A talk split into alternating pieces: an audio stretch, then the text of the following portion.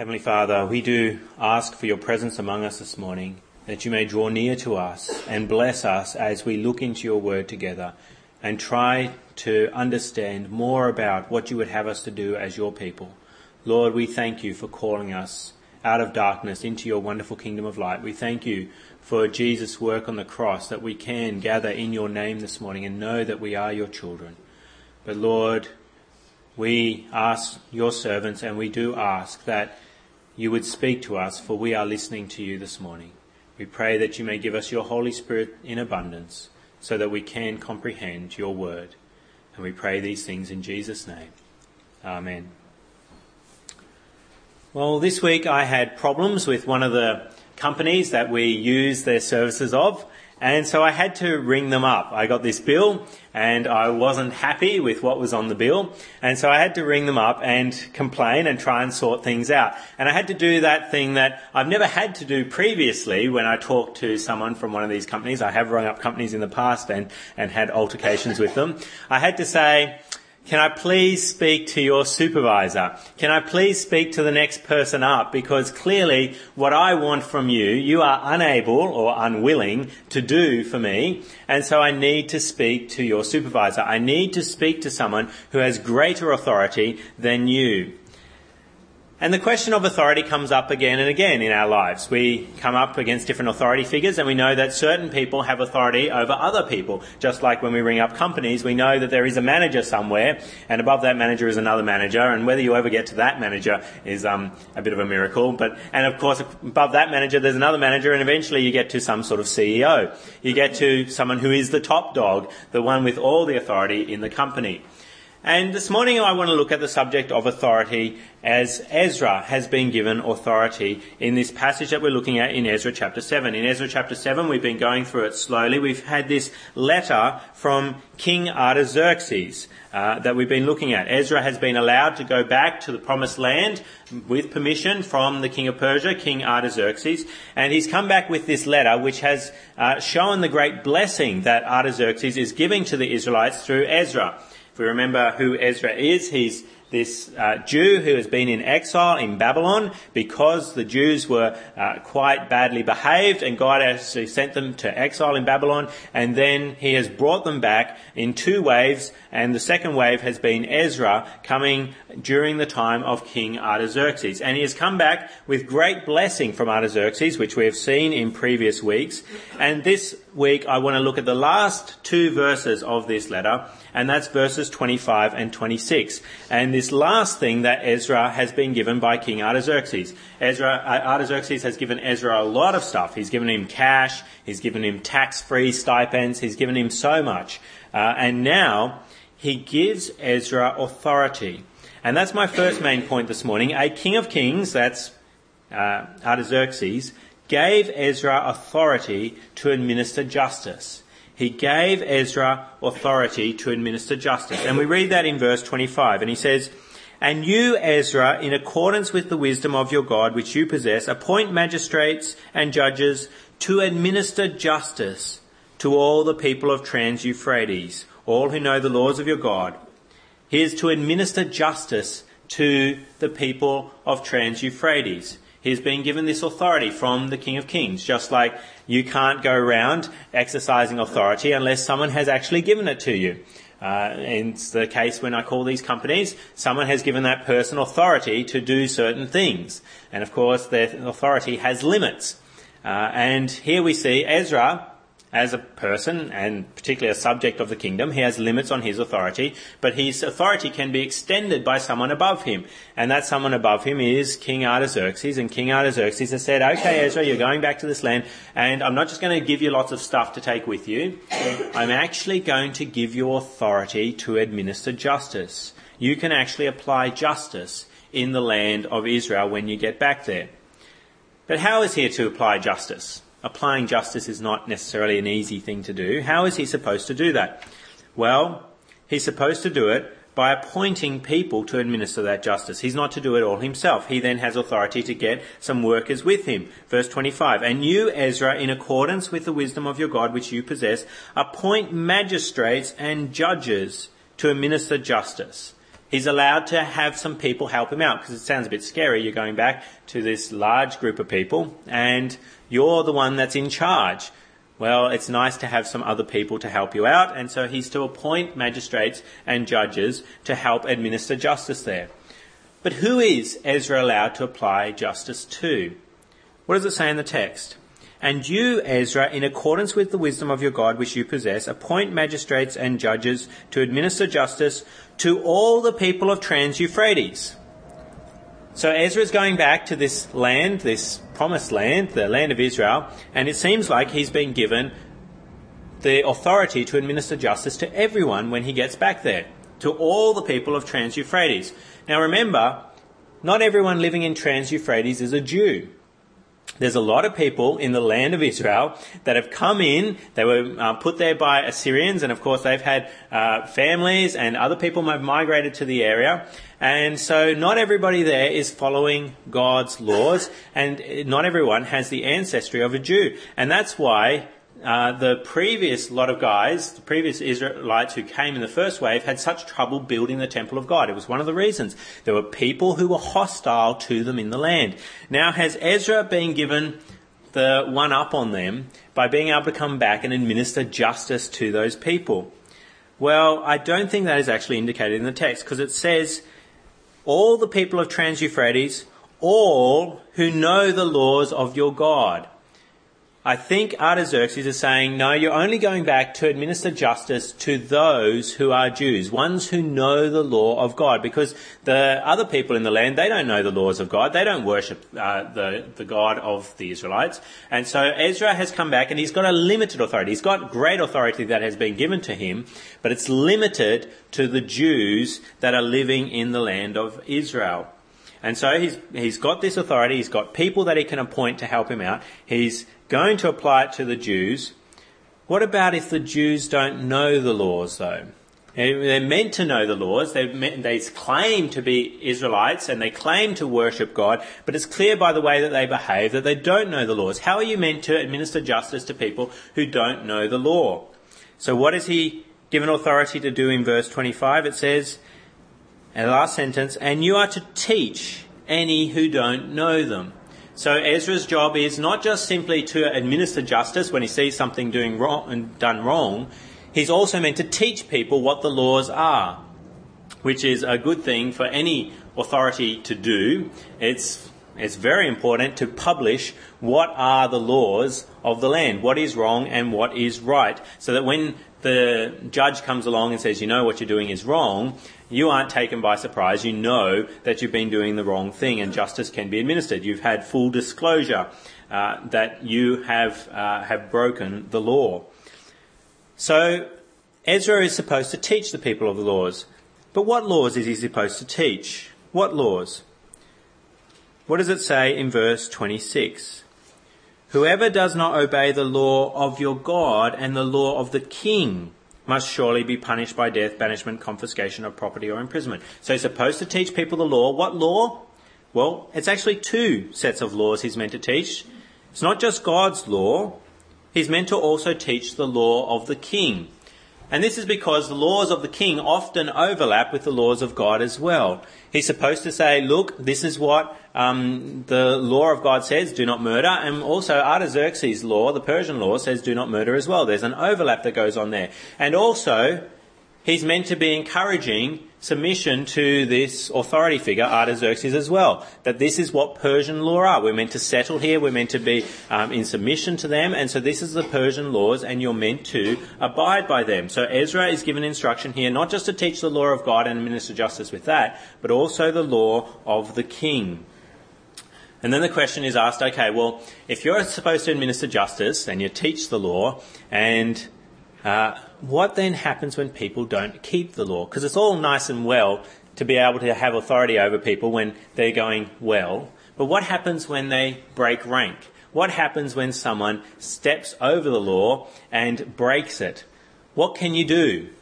Because if you have no power to do anything to them, well, what's the point of being in charge? Because inevitably sinful people will break laws. So what can Ezra do? Can he actually punish anyone?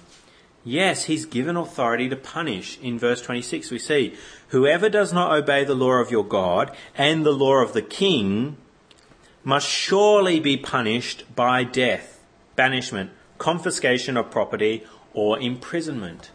Ezra is actually given authority to administer penalties to people and severe penalties. He can go to the death penalty. He can send people to death for what they've done in breaking God's law or breaking the laws of the king. So here, Ezra is given great authority. He's given authority over lots of people. He's given authority to teach the people the law. Uh, he's given authority to punish people when they break the law. Sounds like a tough job. And yes, being in a position of authority is tough. I asked to speak to that supervisor at the company that I rang, and I was told all our senior managers are in a meeting. Someone will call you back by the end of the day. Now, that day went, and another day went, and I wrote them a, an email, a friendly one, not so friendly maybe, um, the next day, at the end of that day, and it may be because obviously the people at that company are overworked, authority figures, you know, do have a lot of work on their hands, or maybe they're a little bit scared of doing the job that they're supposed to do. And Ezra, this is a pretty scary job that he has. He's been given authority in this, this land over a bunch of people that haven't had a good track record, if you look at the Israelite history, of obeying God's law and obeying uh, foreign powers that are in charge of them. And he's meant to administer even the death penalty. Uh, it's a pretty scary job that Ezra has to do.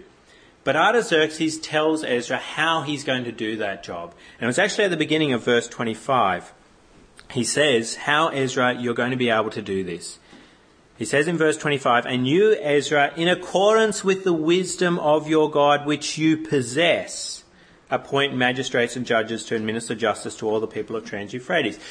Artaxerxes has great confidence in Ezra. He says, Ezra, I know you've got wisdom, and that wisdom you will be able to use as you apply the justice that I'm giving you, the authority that I'm giving you. How do you, what is wisdom? How do you apply wisdom? What is, what is it, wisdom in itself? How is wisdom different from knowledge? Well, knowledge is where you know things. Wisdom is the application of the knowledge that you have. So people can know lots of things, but not be wise. You, you see that the way they live, they may have lots of stuff in their head, but they don't carry it out. And so you need knowledge if you are to be wise. And does Ezra have knowledge? Yes, he does. We've seen that Ezra has knowledge, particularly knowledge of the law. Back in verse 6 of of chapter 7, so go back a few verses earlier. It says, This Ezra, verse 6, came up from Babylon. He was a teacher well versed in the law of Moses, which the Lord, the God of Israel, had given. He was someone who knew God's law. There's actually a tradition that says that Ezra could write out a copy of God's law, of the Pentateuch, without looking at any documents. He had memorized the entire Pentateuch. And so he could sit down, start at, in the beginning, and just carry on. Now, of course, that's a bit of a tradition, and you're never sure whether it's true or not, but he was someone who knew God's law. And because he knew God's law, and he'd spent time in Persia knowing the king's law there, the king, uh, King Artaxerxes' law, he then was able to apply that knowledge that he has and actually use the wisdom that he had in doing that. And so Ezra is someone that can administer this authority because of the wisdom that he has from God, and that is uh, the wisdom about God's law and the knowledge of God's law. So this is Ezra. How does Ezra having authority have relevance to you today as a Christian, as a, still a member of God's kingdom, just as Ezra was a member of God's kingdom? How does this have relevance to you today? Well, that brings me to my second main point this morning. The King of Kings has given his church authority. My first main point was a king of kings has given Ezra authority, and indeed Artaxerxes is a king of kings. He was the king over other people, and it says he is the king of kings back in verse 12, Artaxerxes, king of kings. Uh, but the king of kings, the one who is supreme to all authority, has actually given his church authority to administer justice. And we see this in the New Testament. Jesus, the King of Kings, has given us authority to make decisions about what is right and what is wrong. He's given us that authority. Who does the church have authority to judge?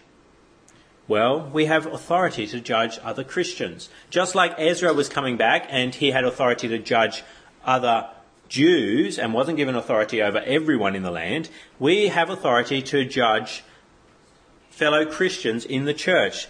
1 Corinthians 5:12 says, this is Paul speaking, what business is it of mine to judge those outside the church? Are you not to judge those inside? We're supposed to judge people inside the church. Now, how does the church go about administering that authority? How do we say who is doing the right thing and who is doing the wrong thing? Well, ultimately, the church membership are the people who sort out who is in the right and who is in the wrong, what is right and what is wrong.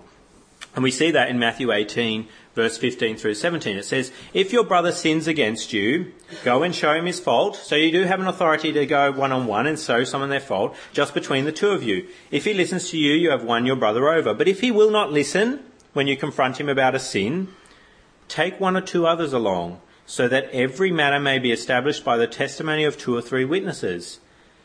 And then, if he refuses to listen them, to them, tell it to the church, not tell it to the Pope, not tell it to the elders, tell it to the church.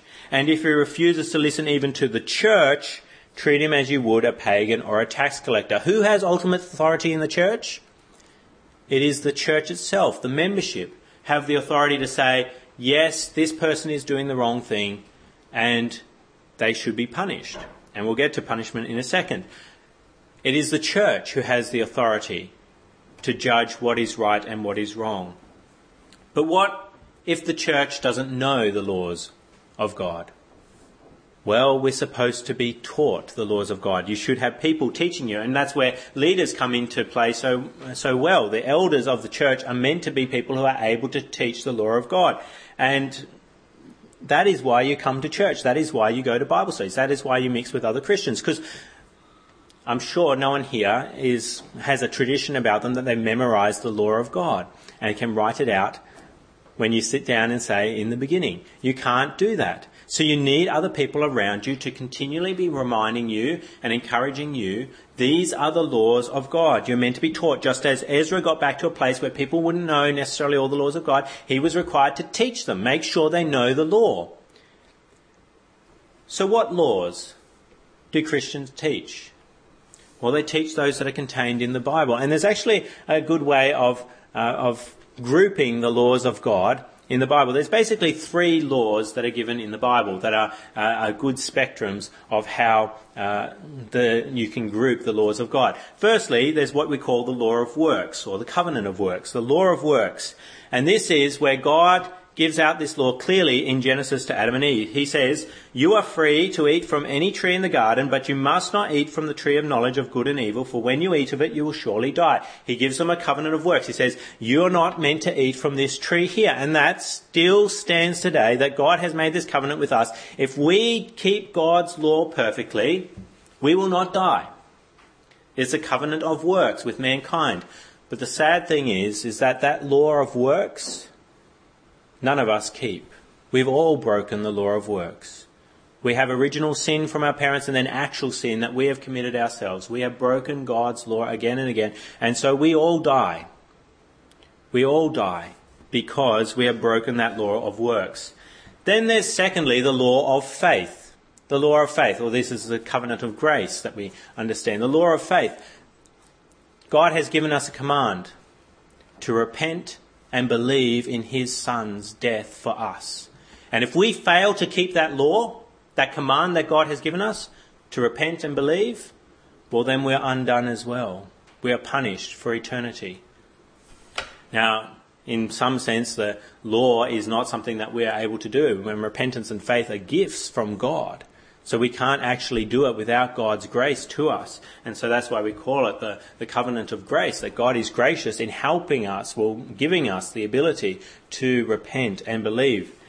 And so that is a law that we have to teach those around us. We firstly teach people, yes, we have all broken God's law through the law of works, but now you need to listen to the law of God that you must repent and believe in Jesus Christ because if you do not, you will be eternally damned for the sins that you have committed under the law of works.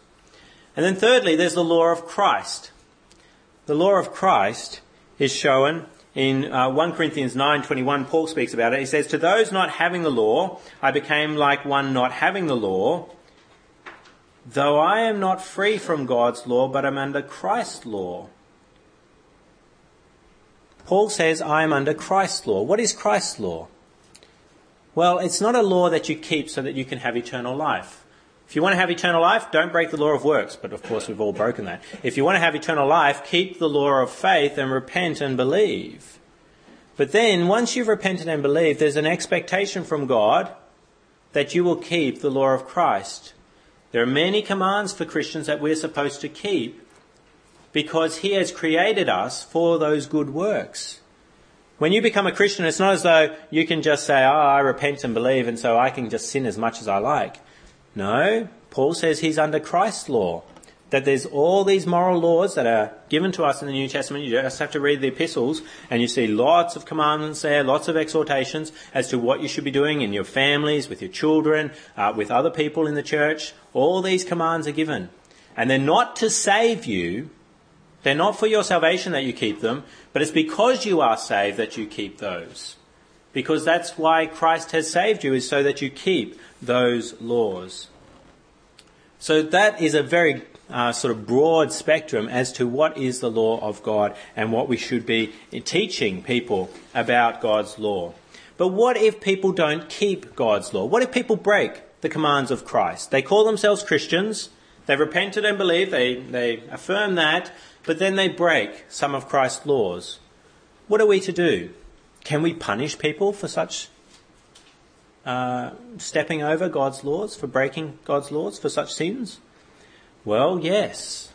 The New Testament in a number of places talks about when people have sinned, we are to punish them in a particular way. And uh, 2 Corinthians 2 6 says, Paul says, the punishment inflicted on him, that's a man in sexual immorality in the Corinthian church, by the majority is sufficient for him. The punishment inflicted on him. You have inflicted punishment on him. So, what sort of punishments can we inflict as a church when someone has done the wrong thing? Can we do what Ezra was told to do here when someone breaks God's law or the king's law? Punishment by death, banishment, confiscation of property, or imprisonment. Is the church, does the church have the authority to administer the death penalty? Does the church have the authority to confiscate someone's property when they've sinned against God? Well, yes and no. Um, you might be surprised by that answer.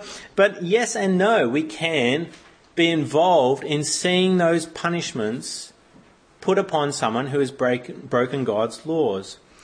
We may not be able to personally punish someone with these kinds of things, but by the graciousness of God, many of God's laws overlap with state laws.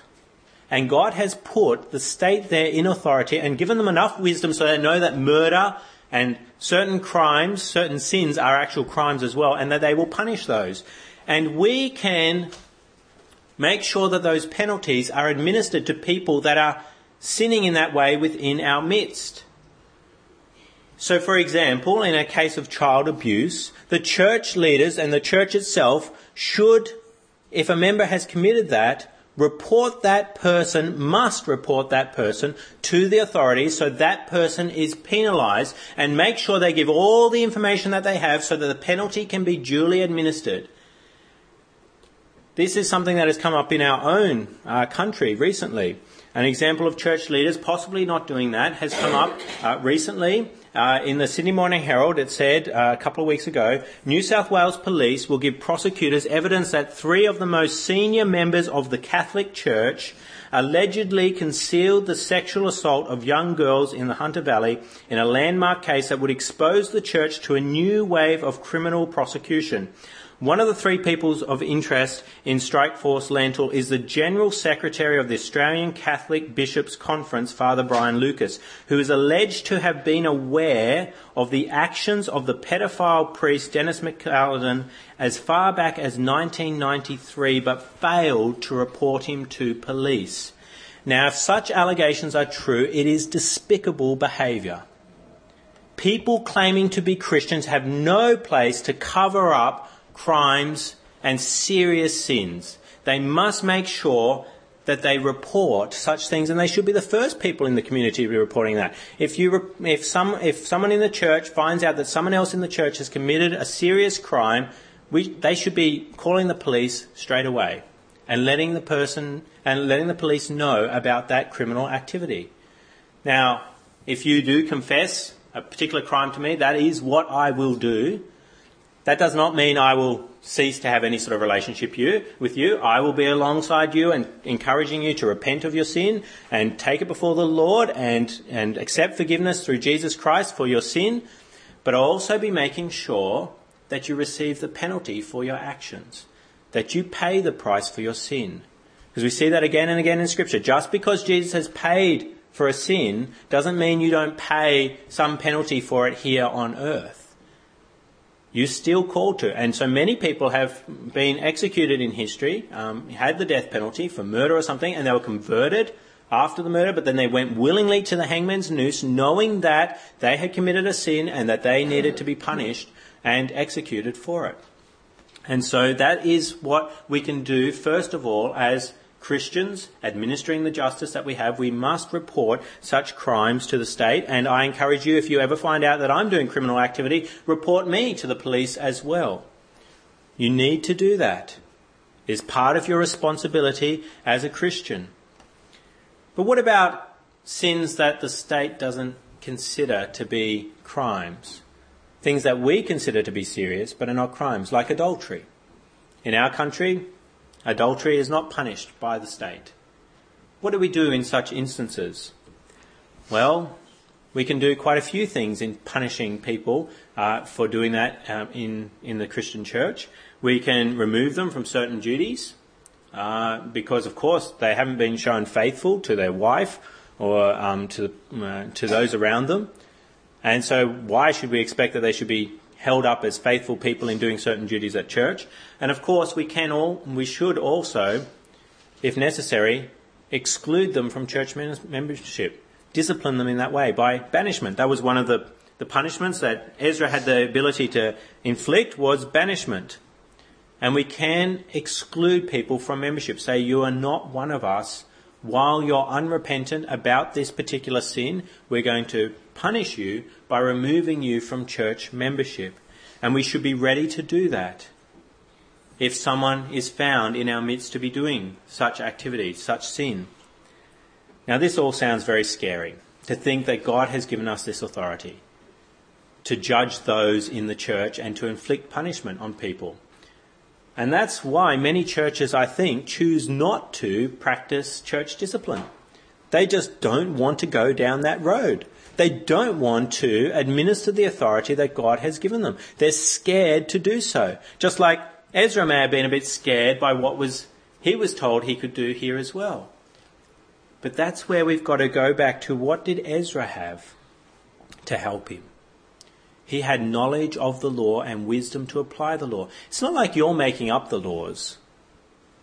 You have God's law here. You know that adultery is a sin because God says it's a sin. It's not a sin because you say it's a sin. You know that theft is a sin because God says it's a sin. You know the law. And so if you're thinking, oh, how am I going to judge other people in the church? Well, it's not really you who judges them, it's the word that judges them. And your knowledge of the word helps you to apply that justice that God expects you to apply in the church, which means you need to read this thing. If you're going to be able to minister justice as you should in this church, then you must know the law so that you can actually sort things out when someone has sinned and when someone hasn't sinned. And whether it's something that you just need to let go as, you know, an, an issue that is not clearly sin, or whether it is an issue that is clearly sin and needs to be punished. So you need this. If you're scared by the sound that you have authority to penalize other Christians, well, then that means you should be driving yourself to study God's Word so that you can then have wisdom to apply God's Word in those situations where it may come up that you have to rebuke someone or even take some other people along to rebuke that person, or even ultimately take that person to the church for a public rebuke. If that still scares you, then one other comforting thing that I take comfort in as a church leader is that there is an ultimate judge as well. That we have been given justice in the church to administer, but we are sinful creatures and we can take rest in the fact that there is a judge who will one day sort everything out. And that is Jesus Christ. He is judge over all. And he can administer justice in a way that we cannot. He knows everything. He knows people's motives in their hearts. He knows exactly what they've done. He doesn't need witnesses. He knows. And then he also is able to punish people accordingly. He's able to punish people in a way that exactly fits the crime. Whereas we as sinful creatures will at times over-punish or under-punish people and not hold them accountable. But Jesus knows exactly how to punish them. And so that's a comfort for me as a Christian who, particularly as a Christian leader of the church and has to help in these situations, to know that ultimately Jesus will sort everything out as the just judge, that everybody will appear before him on judgment day. So do you recognize your responsibility to judge others as God has ordained? That He has given you authority as a church member, as a Christian, to be involved in rebuking other people for what they're doing against you, against God? Do you make sure you understand the laws of God and teach others so that when things come up, you know what is right and what is wrong? Do you willingly submit to such judgments from your brethren, from your brothers and sisters? Or do you get offended when people judge you and say that what you're doing is the wrong thing? Do you ask God for much wisdom in your judgments, knowing that He is a God who gives wisdom to those who ask Him for it? Let us speak with our God now. Heavenly Father, there are so many things in your word that are hard for us to understand, and so many things that we really grapple with. And it is amazing that you have given your people, your sinful people, the authority to judge one another. Lord, we pray that you may give Drummoyne Baptist Church membership the wisdom, the knowledge of your word so that they can carry out this task with diligence. And we pray that we may not be afraid to speak to one another when we are caught in sin and to take the encouragements to keep out of the way of sinfulness. And we pray that we may have much wisdom to know how best to apply your laws. And we pray these things in Jesus' name. Amen.